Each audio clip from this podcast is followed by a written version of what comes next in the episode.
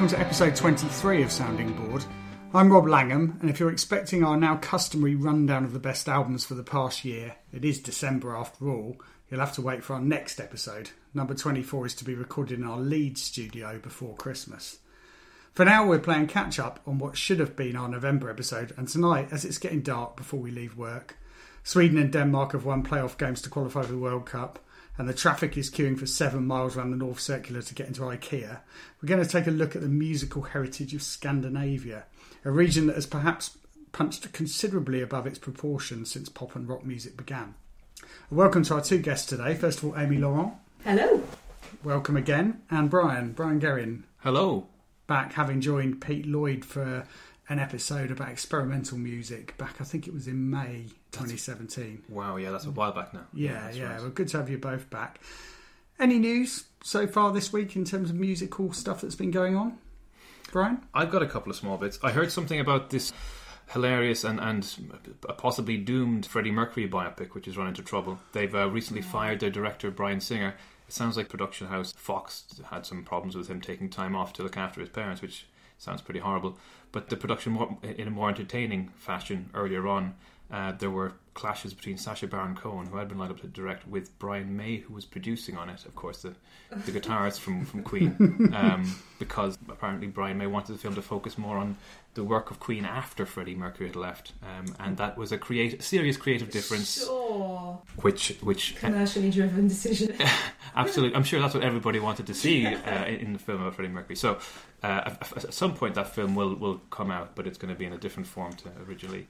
Uh, Yeah, and I think uh, our, our our regular podder Ben Woolhead on his blog, which is Silent Words Speak Loudest, has written a little piece on this and put some links in. So look out for that. We'll probably name check that on Twitter in the wake of the pod.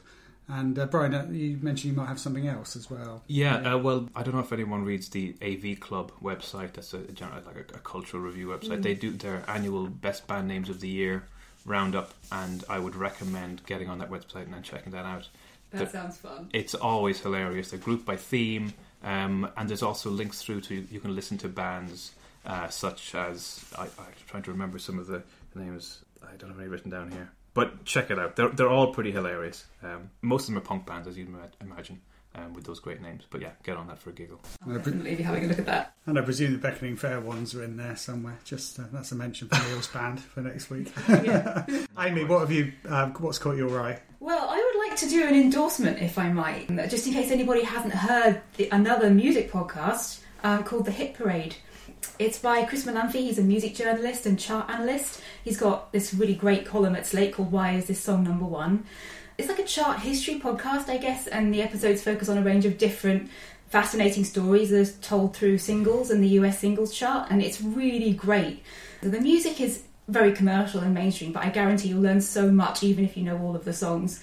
There's an episode about the song Red Red Wine, which goes places you really wouldn't expect it to go to. There's another one about charity singles. There's a really amazing episode about um, Elton John and George Michael and their relationship to each other. And they don't drop very often. He tends to release them about once a month, but whenever he does, I'm on it. It's always the highlight of my week. So that's the hit parade. That sounds like a good recommendation. And to be honest, I've been struggling a little bit to get podcasts that I feel really wedded to in musical terms, and that's one of the reasons why we started this one and completely failed to fill the gap. But uh, yeah, that that sounds really good. I'd certainly be checking that out. From my point of view, I just want to sort of mention the death of Johnny Hallyday, who was a sort of massive star in France, and despite having nicknames such as the French Elvis and the Victor Hugo of tunes, and selling 110 million albums worldwide, was practically ignored in Britain and America, despite not sounding French at all. Why we don't know. I mean, he certainly courted American and British culture. I mean, Quelque chose de Tennessee was one of his songs, mm. and at one point, apparently, Jimi Hendrix actually supported him in a gig in Paris, and he also apparently packed out the Royal Albert Hall a couple of years ago. But apparently, it was mainly expats who showed up for that one. He was, I guess, I don't know. He's probably got a reputation for perhaps unfairly for being a bit middle of the road. I guess. I mean, he was friends with politicians like Sarkozy. I mean, the French love ploughing their own furrow and having their own kind of heroes, but uh, but yeah, I mean, it, it, it, it's a curious thing that we might return to on other podcasts. sort of people who are famous only in their in their native country and it, how it doesn't translate. I mean, there are obviously Yeah. plenty of British acts for, for whom that's the case as well, but yeah. and we possibly don't acknowledge that. But uh, but you know, sheer size of his popularity was incredible, and very sadly he died of lung cancer. So uh, yeah, he's passed on. And uh, any thoughts on Hallyday? Have you are you familiar with his work at I'm all? actually not. I know the name, but I don't think I've ever heard any of his songs. And Mm. now this is often the way where somebody passes. There's a lot of media coverage of them, all, of them all of a sudden. Then posthumously, you check out their work and sometimes get into what they did. So I'll be trying him out. Yeah, Um, yeah. I mean, I remember like talking to people when I was on French exchanges when I was a kid and asking them what music they listened to, and whereas Germans it was always like oh, Depeche Mode, you know. With yeah. with the French it was often oh, Johnny Hallyday, and it was Right. yeah interesting. Um, so did he try to break other countries? Oh, I think so. Yeah, absolutely. Yeah, I think he certainly certainly America in particular. I mean, I understand that he was absolutely steeped in Americana. So, right. uh, you know, curious. America's a difficult one to break, though. Yeah, Think about it how is. hard Robbie Williams tried and how he failed. That's right. And So- and and actually, I think we'll return to this in our main bit of the podcast on on on Scandinavia because one issue I wanted to talk about was was singing in different languages, Yeah. which I think Hallyday probably sang a bit in both. I mean, I'm guessing a bit there. I must admit, maybe people can tweet in and say which is correct. Let's see. Um, I, th- I think uh, I think that's an interesting theory because I think there's some ridiculous figure about the small number of chart hits in Britain that have been sung in foreign languages, like three in Mhm. like 40 years or something. So we really don't like it when people don't sing in English. So With the notable exception of some Spanish language tracks like Despacito. Of course, yeah, yeah, yeah. No, that's true. Three is probably an underestimate, but anyway, I was sort of speaking for effect. No, Anyway. it's true. it's true. No, it's true. Anyway, after this break, we're going to be sort of plunging into all things Scandinavian.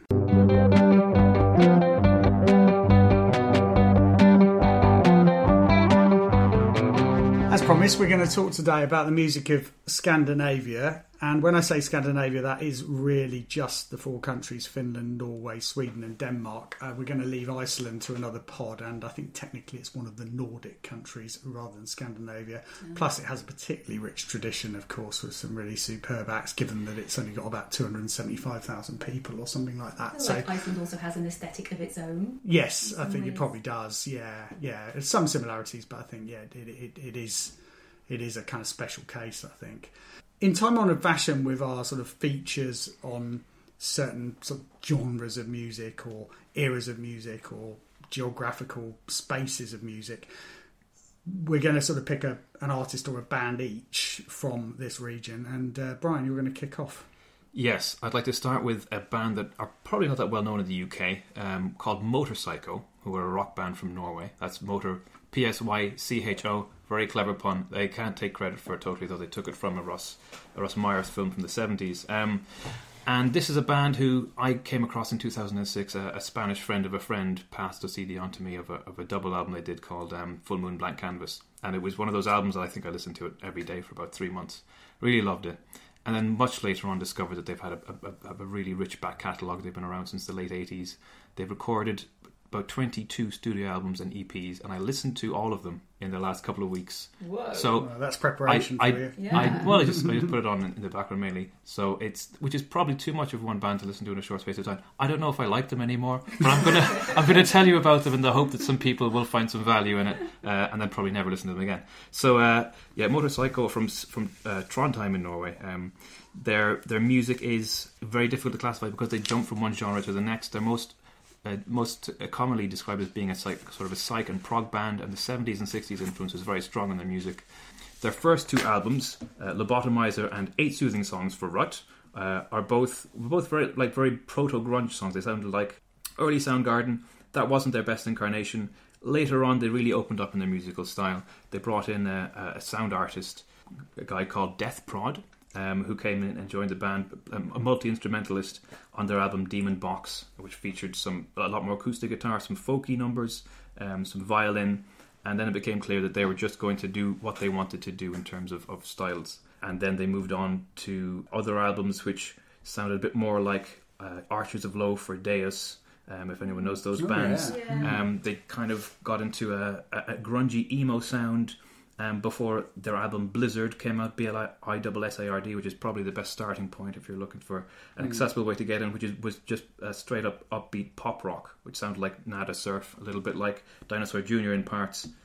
That before evolving again into a, a much more experimental proggy sound in later later albums, Angels and Demons at Play was was the next one and another one called Trust Us, then where the songs got much lo- longer, saxophones appeared, lots of anthemic themes and, and re- real proggy feel to it. Then they did an album called Let Them Eat Cake, which sounds sounds like Andy Williams. It's real lush uh, studio kind of 1960s style sunshine pop. Uh, and then they uh, they went on with, with more recent albums, um, Full Moon Blank Canvas, um, Heavy Metal Fruit, so yeah, I, am not going to go through every single one of them. Oh, they also had an album of country and western hits called songs called "The Tussler," which listening to it, it, it's not very good country and western. It sounds like they're making fun of, of the uh, the tropes of, of, country and western, but apparently not. Apparently, it was very serious stuff. So in Norway and uh, Germany and parts of mainland Europe, they're very well known. They, they tour just about every year. They release an album almost every year, and long albums, double albums, 19 track albums. I don't know how they manage to do it. And outside of that, the band members also do studio work. So these are these are guys who just love what they do. They go into the studio uh, and they, they, they, they have this unbridled enthusiasm for music and playing. And if, if you want to get into this band, that's your starting point. You have to get on board with their enthusiasm. They, they somehow manage to be derivative of about six different musical styles at the same time, and they often wear their influences on their sleeve a little bit too closely, particularly with Led Zeppelin on a couple of albums but otherwise, I find them very enjoyable. They, every song they do is is based on a, a fairly simple kind of riff, which which kind of anchors even their more uh, proggy and kind of expressive and self indulgent music. It's, anchored in something that's quite enjoyable. And, and the, if you like rock and you like that driving rhythm, um, they're a band that you, you can get into certainly without too much trouble with with the added caveat that they are very much English as a second language, um, and they, they, they, there's a few cliches, few cliches in their lyrics that kind of kind of clang a little bit and are a little bit cringy. Yeah. But by and large, I think it's quite effective. Well, it doesn't sound like we should blame them for that. I mean, it sounds like we should be welcoming their ability to sort of channel Andy Williams and Led Zeppelin. I My mean, mind that sounds quite extraordinary, really. It, yeah. it, it, it's, it's, it's a very difficult band to explain. That that sounds improbable, but you can every album sounds like them. Um, they do have this, particularly their very their guitarist is, is, excellent. They've got a very strong guitar sound, and it's it's not like noodling or showing off guitaring. It, it's guitar playing. It's uh, it's very cultured, um, and that, that that really anchors their sound and makes everything distinctive and, and, and quite enjoyable for me. I play a bit of guitar as well, so that's that's probably the main reason I, I listen to them. Um, or, or have done quite a lot very recently. Certainly, very recently, by the sounds of it. I'm going to talk a little bit about Radio Department, who are from Lund in Sweden, which is a city I've been to. I really recommend you go to. It's a university town, a bit like Cambridge. It's quite small in southern Sweden, quite near Malmo. And they came to my attention really because they were sort of championed by Pitchfork probably around 2007 2008 so you're talking about 10 years ago now and there was an mm. era where i just watched Pitchfork like a hawk to see anything they gave more than eight out of ten for their album, and, and this their album, clinging to a scheme, w- was the one that was picked out, which I really loved. Mm. There, Amy knows a lot about these these guys as well, so she might correct me in a minute on some of these misconceptions. No. But I mean, they they they've been on Labrador Records, who are who are purveyors of, of real kind of Scandi indie pop. Indie pop is like a real tradition in in Scandinavia, which we'll, we'll return to in a bit. Mm. I think there's like a great tradition of it. But I would say it's not just indie. I mean, there's a kind of electro element to it. They've sampled sort of the hip hop documentary Style Wars, which is a classic from 1983. They occasionally have like mild kind of hip hoppy type beats in the background. You know, it's a very kind of lush sort of flooding synths along with sort of softly spoken vocals. And although they're Swedish, they remind me a little bit of the kind of remixes that another Scandinavian band, Kings of Convenience, uh, have released, who are from Norway. And uh, they released a string of EPs in the early part of the noughties against the tide in 2000 through to pulling our weight in 2003. And apparently, they're very, very fussy about aesthetics and about politics, which we'll come to in a minute. But their their shows apparently also tend to last the princely total of about twenty minutes, which yeah. I mean I've never seen them, but that actually isn't completely unwelcome to me. But I'd probably want a little bit more than twenty minutes. I think like half an hour. So they're probably sort of ideally suited to festivals where you know they they could do ten minutes sound checking and then play the twenty minutes and still be within the half hour time slot. Oh, I think the Beatles only played for 20 minutes. Oh, did they? Yeah. yeah, that's interesting.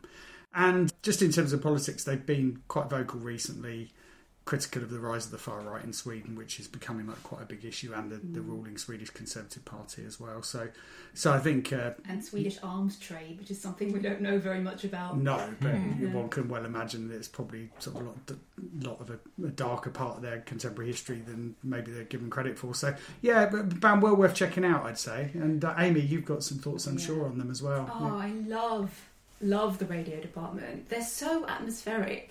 They are. They have that indie pop tradition of yes, a lot of their melodies are really pretty, but they just have a way of using kind of cheap Casio keyboards and drum machines and kind of and, and, and feedback and white noise and just washing everything in a really interesting way that sounds really kind of wistful and sad. It's lovely. It's really unique. I don't know anyone, I don't know any other band that can do it quite so successfully. It's in that sort of dream pop kind of area of kind of making everything sound like it's recorded underwater, which is kind of my favourite genre. I really, really love um, the radio department, and I wish they would release albums more frequently than every seven years. Yeah, have they got new material that's about to come? I mean, is, is They that right? released an album last year Right. Yeah, which sounded like actually it sounded like they'd upgraded to GarageBand, like they finally let go of the Casio keyboards and the, those kind of very very cheap synthy sound effects, Mm. And it sounds a little bit more maybe slightly nineties, maybe. Right. Yeah. But yeah, it's, it's quite it's more overtly political. Okay. All right. Yeah. And I have to give away a secret here that Amy and I were wrestling a little bit over like who was going to talk about radio department, and as the purveyor of this podcast, I sort of uh, I, I sort of took over control and was very selfish about the whole matter. Quite rightly. Yeah, Amy, who do you want to talk about? I just want to really briefly um, drop the name of an electro pop band who were also signed to Labrador originally and really came out of that noughties flood of indie pop bands that, you know, um, it was such a kind of fertile indie pop sort of time, the mid noughties. And then they signed to Geffen, and it really looked like they were going to be the next international big pop act for a while. And then, then things sort of exploded. They were dropped from Geffen.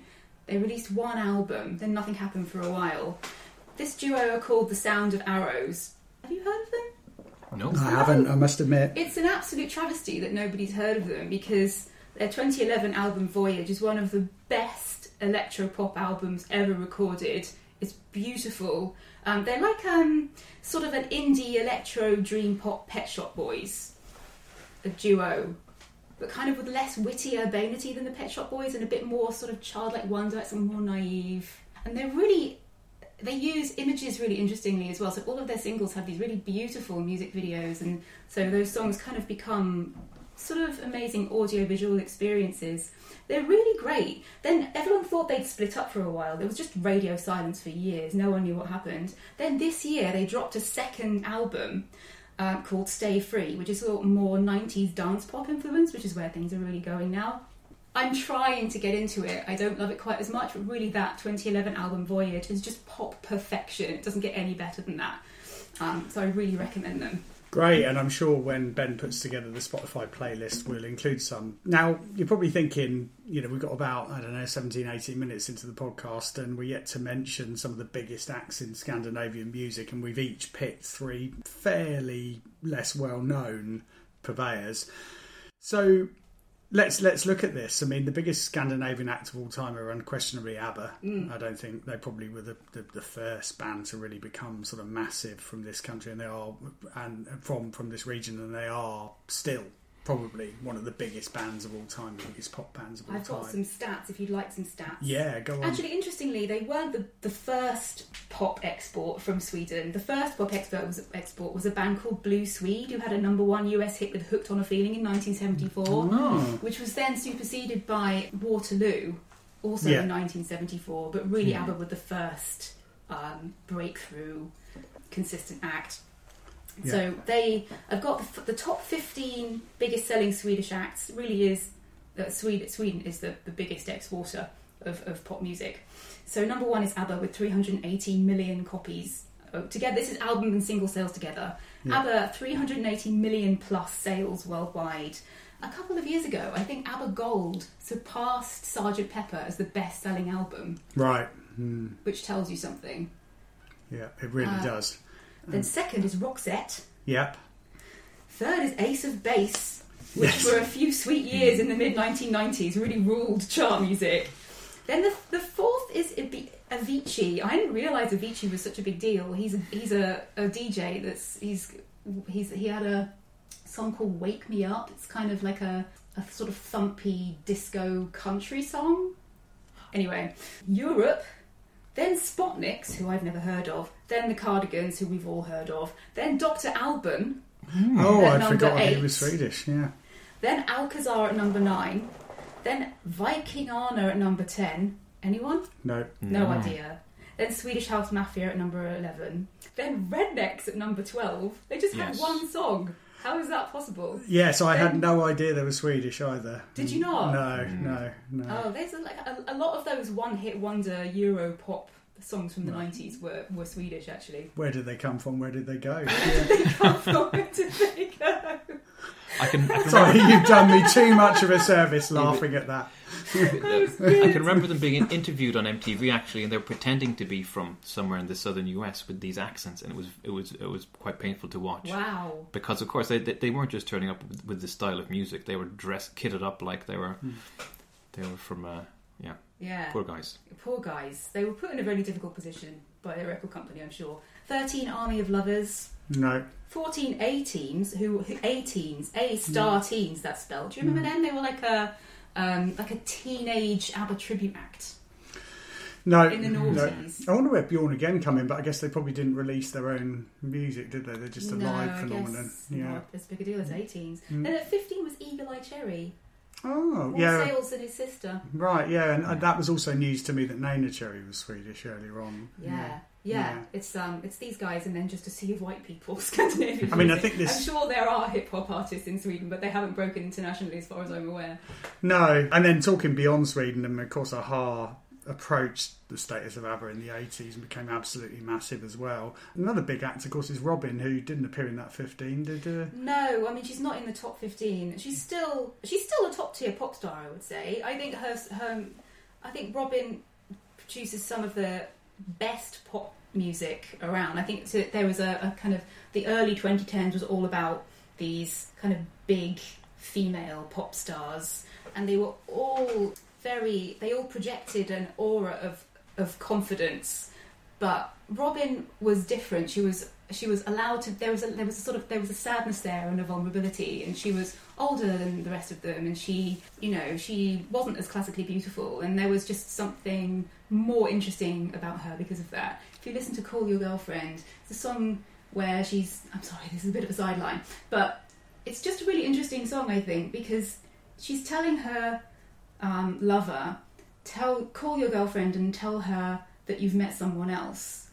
But and it's never said in the song, but there's just this undercurrent, and you just know that he's never going to. There's that kind of vibe to Robyn's song that she's like she's perpetually the underdog. Yeah, well, Love the her. Dancing on Your Own is, is Oh a classic, my isn't it? Yeah, gosh. yeah. I mean, coming back to the issue here, we're talking about how Rednex tried to suppress their Swedishness and bands. We talked about it with the Johnny Hallyday section earlier on. Bands trying to sing, well, sing in English, maybe almost having to kind of suppress the fact that they're from Scandinavia, you know, in order to try mm. and hit that British or American market. Isn't there an element of that going on here? And and is Scandinavia probably better at this than maybe the French and the Italians and the Germans are? I don't know. Well, I suppose Scandinavia hasn't been so protectionist of its own language as say France has. Yeah. So um, they maybe adapted earlier on to singing in English. They Mm. speak very good English. Most of them speak better English than I do. Mm. So perhaps it was easy enough for them to do that. Um, but it certainly has helped them internationally. Yeah, certainly a lot of the bands on this list that we, we've spoken about were ones that I would not have known were, were from outside an English speaking country at first. Yeah. Like I think that the Hives are Swedish as well. Oh, that's right. Hives Yeah. They're not on here. Yeah. And um, certainly in their, their singing, that you wouldn't hear an accent. And I'm sure the record label are trying to promote them as being, you know, national nationality as, as not being an issue. Um, so that that that'll that'll push in that direction as well. Yeah, I mean, we're not talking about folk music here. We're talking about pop music, which is Yeah. kind of a big mishmash of international influences all, all pushed in together. Of course it is, Mm, yeah. but I think it's safe to say, I mean, the cultural impact of the region is is spectacular, really. Uh, I mean, do you think there's a particular Scandinavian aesthetic in music? I mean, things I'm thinking of are kind of icy synths, a strong sense of clean melody, that perhaps mirrors other characteristics of the region. I mean, I hate to mention them again, but IKEA, straight lines and angularity, and sp- spectacular wintry landscapes, a sense of mystery, thinking of you know the Killing and Wallander and films like Let the Right One In, and Mm. you know, is is there something going on there? You know, I think. Um, there's definitely uh, looking from the out, looking at it from the outside. That's certainly the impression that I have of it. I think all of those descriptors that you've given to it, they, they ring true to me. Um, certainly, it's. I, I, I always associate it with a kind of refinement. You don't go to Scandi pop for rawness generally, and this is you know with the accept, rock music is accepted because you know the. Go um, louder and brasher with rock music than than than, than many other countries do. Um, or to an extent um, that other countries don't. But I don't know. There's something kind of emotionally removed or introverted mix about some of the indie pop music and pop music. So some pe- people who like their rock, their pop rougher around the edges can maybe find it a little bit cold blooded. But because they have had such a um, a great kind of democratic municipal education system in Sweden, a lot of them are really good musicians and really accomplished. And so it, I think it derives from that.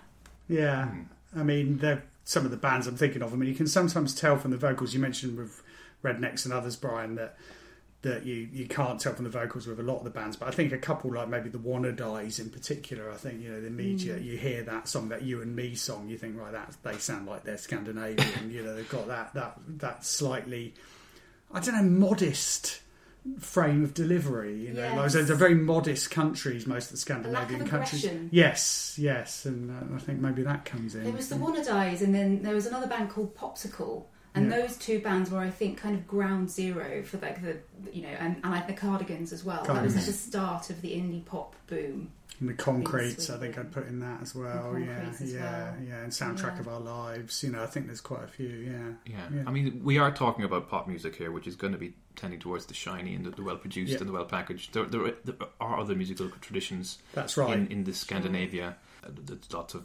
black metal and death metal, which I'm not, I don't know very much about, but it does not sound like the Cardigans. Um, and yeah, I think I think we're going to kind of explore that in in a couple of minutes. I think there's certainly we do need to take that into account. I mean, it's, Yes, we'll get it's- to that. You know, We'll- the countries seem to have like high, one or two of them, Finland in particular, which unfortunately I could only really think of one band, Hanoi Rocks, who I'd heard of from from from Finland. Can Mm. anybody?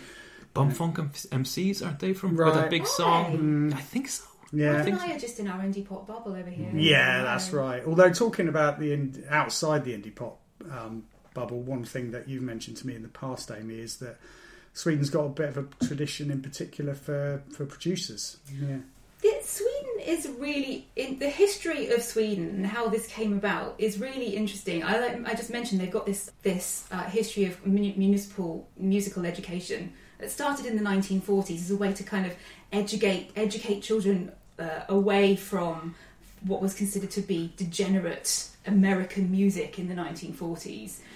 And it continued for kind of, you know, a, a- a few decades in, this kind of morphed into this very democratic kind of community of musicians and songwriters. And ABBA was really a direct, you know, result of that program. And, and generations on just means that Stockholm is now uh, to pop music what Nashville is to country music. It's like a hub of songwriting and production. And Sweden is, I think, the biggest exporter of pop music per capita in the world and the third biggest globally. So when you, I mean, you look at if you you look at sort of the the big you know teen pop revival in the late in, in the late nineties up to now, people like Taylor Swift and Katy Perry and all of those guys has been dominated by by Swedish men, people like Denniz Pop and Max Martin and Red One as well. Red One's worked with Lady Gaga. Really, like generally, if you're enjoying a mainstream American pop hit now, it's generally the I- either produced or produced and written by a middle-aged Swedish man. Which people wouldn't necessarily know, would they? So yeah. No, they, they wouldn't. They wouldn't necessarily know. I think it, with with some of them, uh, many of them came from that um, heavy, heavy rock tradition hmm. actually, and many of them were members of, of of of metal bands in their youth, and which is why Max Martin kind of brought those influences into some of his. When you when you listen to Kelly Clarkson, Kelly Clarkson and some and and, and Pink and some of those mid noughties songs that really had kind of a a soft rock edge. That's because Max Martin came from that rock tradition. He was bringing that into the mainstream. So yeah, it's a a huge, huge deal. These these Swedish super producers run the show. Yeah, and I think there's also a shout out here for in the more mainstream side of things for one or two people from other countries. Todd Terje, I think, has been sort of quite successful the last couple of years from Norway, and I think he does a lot of his own production. And Right. and then, of course, how could we possibly have forgotten about Whigfield? Oh, yeah. Denmark. I Uh, still remember that dance. Yeah. So moving moving on to the kind of darker stuff and the slightly heavier stuff. I mean, there are some bands that I wouldn't say like super heavy, like Leather Nun from Sweden and and uh, Ice Age from Denmark, and one or two others who, who, who Oh, yeah. are at the more rock ends of the spectrum. But that whole uh, sort of death or black metal scene, Brian, uh, that's something that you know was a, had a bit of a flowering, if that's probably not quite the right word, in the, the early nineties. A withering. But do you want to tell us a little bit about that? And Sure, know, it, yeah. it, it's like a lot of musical genres that are based around um, uh, mythology and, and, and shock factor. The, the music itself is extreme. It's it very fast drumming, fast guitar playing, and shrieking vocals uh, by somebody wearing what is known as corpse paint, uh, which is uh, white whited out face face paint with with, with black. Uh, patterns drawn on just to be all that bit, bit more scary. And there's bands like um, Mayhem, um, uh, Burzum, Dimmu Borgir are probably some of the biggest ones who, uh, who who do that that kind of music, and it's it's popular. You know, metal as a subculture of music has been very popular for for a long, long time since since the late seventies, um, and it's always there, and, and it's more more listened to than you would think if you if you, you know turning on a, an average radio station. There are, are millions and millions of people who get into it, and this is at one particularly dark and, and bleak corner of it. The the mythology around this in particular is quite shocking in, in, in Norwegian black metal. There's um the the this, this the lead singer from um, from Burzum was uh, convicted of, of, of murdering a a, um, a, a bandmate. There are tales of cannibalism and Yeah. uh, a spate of, of church burnings in Norway as well, which which is all pretty unsavory. But it, it, in a sense, it's it's kind of like you know if people listen to gangster rap and there's a particular rapper who. who, You know, has been shot in a, a number of times, or it kind of gives the, the bands a certain level of credibility, given the the subject matter of their their music. It, it kind of adds to the mystique of it. Mm, Um, I mean, to what extent is it theatrical though? I, there's an awful lot of theatre involved in the, the live shows, You um, know, and they're, they're playing or, or up to are it. they are they real Satanists, or is, is is there is there a lot of showmanship to this mythology that they I think the vast they build majority. their product? I think the vast majority of it is, but unfortunately, it has spilt over into real nastiness. So I think Brian mentioned Varg Mm. Vikernes, you know, is the guy who went, yeah, he murdered, you know, one one of the other leaders of a band, a, a guy called Euronymous, the, guitarist of Mayhem, and and that was, you know, he was in prison from '93 until he was released in 2009. I think one could safely say that in a slightly less liberal system like America, he probably would still be in mm-hmm. jail. And I have seen articles about saying that, as you say, the theatre, you know, the, these were a few kind of like really extreme people. And don't get me wrong, there were a lot of church burnings. Apparently, there were like near to 100 church burnings. Yes. and attempted church life, burnings. not just Yeah. in a music yeah, video. these, these Yeah. yeah, oh yeah, Oh, the, yeah. these ancient, beautiful wooden churches that they yeah. have in, in Norway were set on fire. Yeah, yeah. So pretty nasty, and apparently all revolved around a records shop in Oslo. But but that said, apparently, like a lot of scenes, like the vast majority, I've read the majority of people were actually like pretty normal and not prone to these kind of things. So this begs the question: How much do you, can you blame the music, or is it the people, or or whatever? I, I don't know.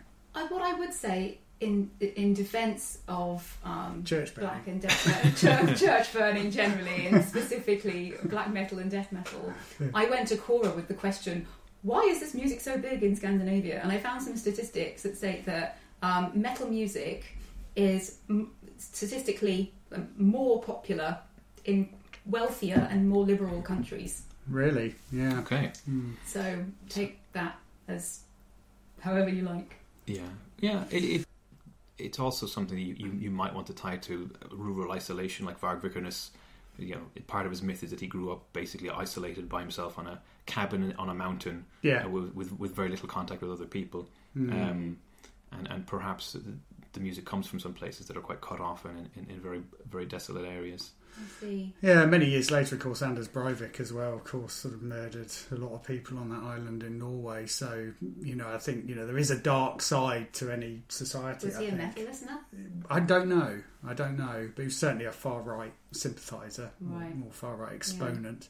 So, yeah, and, and sort of talking about a different frame of, of darker music. I mean, one act and, and its various spin offs we haven't discussed yet, who we're going to move on to when we talk about the album of the month, is The Knife, who are sort of one of my favourite bands, I have to Oh, say. I really? really, really like them. But I would say, and this is bringing us back into some of the same territory as our Radiohead discussion a couple of episodes ago, or last episode, in fact, in that their early material is is far more poppy and far more kind of wholesome. You know, like it's uh, you know lots of. I mean, there's always had been an interesting element of slightly warped sexuality to it and that kind of thing. But I think like they had some real kind of banging pop tunes on their first two or three That albums. and- cover they did of Jose Gonzalez's Heartbeats was. Oh. It's just wonderful, yeah. And Si- mm. Silent Shout, the album, which I think was a Pitchfork Yes. number one I like that album of the year in about 2006, is just an extraordinary good album. And Forest Families in particular is a great song, like a pen. You know, it's a great band. They then disappeared for years and then produced their most recent album, which I think now is quite old. I, don't know, I can't remember what it's called now, but it was about six years ago.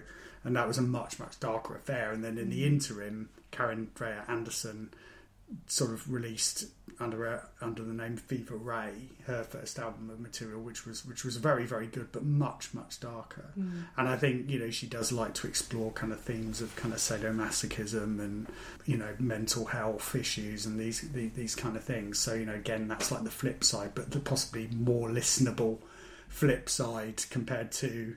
Uh, Mayhem and uh, Thorns and Burzum, who we were mentioning earlier on. Um, anybody else? And Brian, are you familiar with the Knife? Do you like their stuff? Um, I haven't listened much to the knife. I'm I'm, I'm afraid to say I ha- I've listened more to Fever Ray actually. Yeah, yeah, yeah, which we're going to talk about after this break.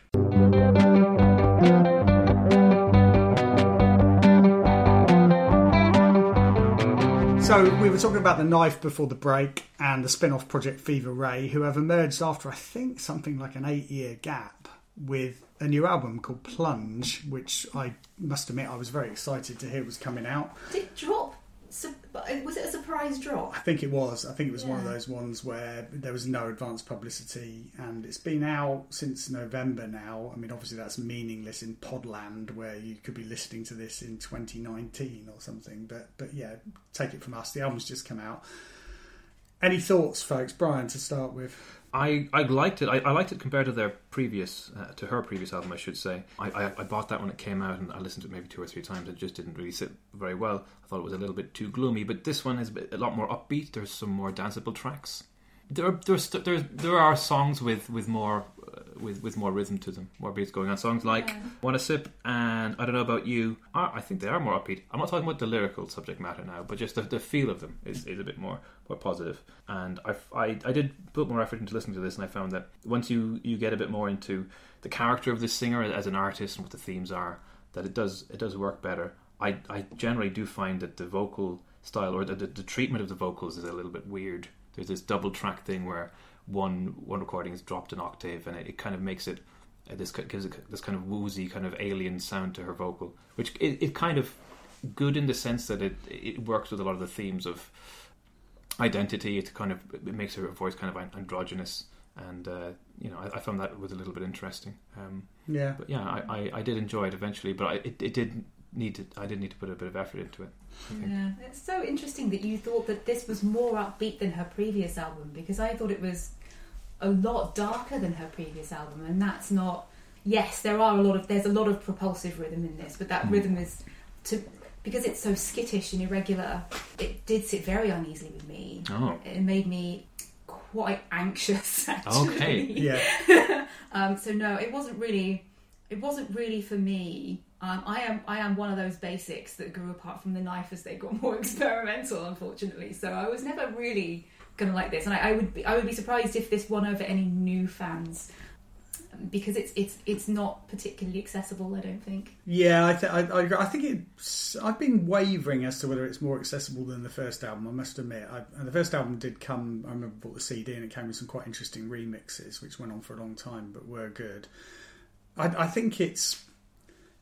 I mean, I think they've always taken the the template we were talking about earlier on, the Scandinavian template of the kind of icy synths and like put it through some kind of warping machine in terms of the, the subject matter and the vocals in particular. There's always been weird vocals. You know, the male singer for the knife. I, I Mm. unfortunately I can't remember his name. He he's al always had some Olaf really odd one. Yeah, that's right.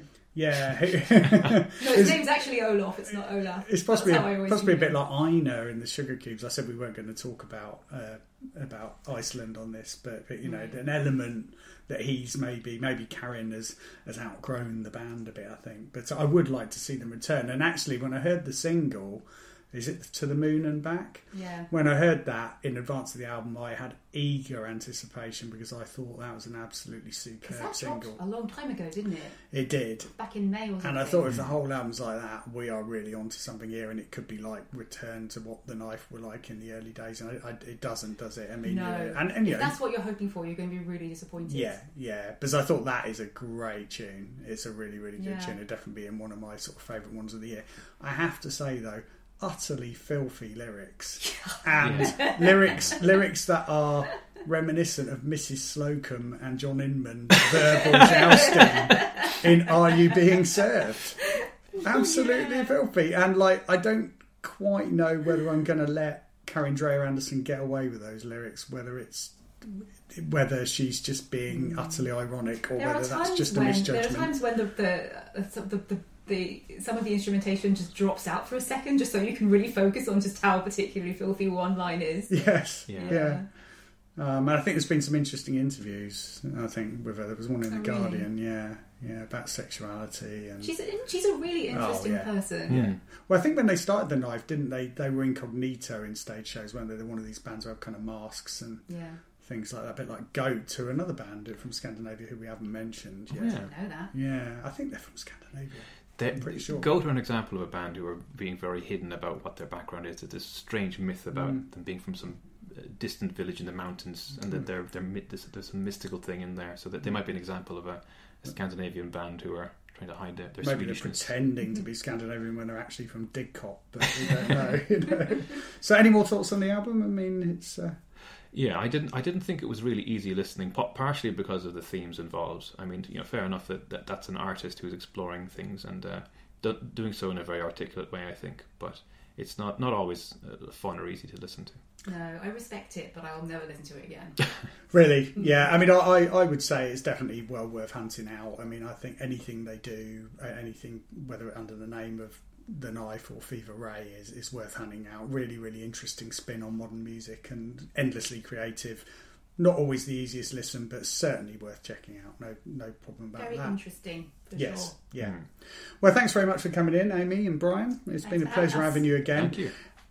Next episode is probably going to drop fairly soon if you're listening to this one soon after it's been published because we're going to be looking at our top 10 albums of 2018 as voted by everybody who's ever been a guest for 2017 rather uh, voted by everyone who's ever been a guest on the podcast. And it's going to be very very interesting to see what comes out in the top 10 there. Last year we had a much smaller pool of people to choose from and I, I do know I think roughly how it's going to turn out and I'm pleased with how eclectic the list looks like being. Thanks again to the panel today and just to say listen into episode 24 and also keep an eye on our interview pods which have come through the feed we had Steve Reynolds who's a local DJ from Reading on uh, fairly recently, and that's a really good listen. But thanks again, folks, at SoundingBored69 on Twitter, and hope to have you listening next time.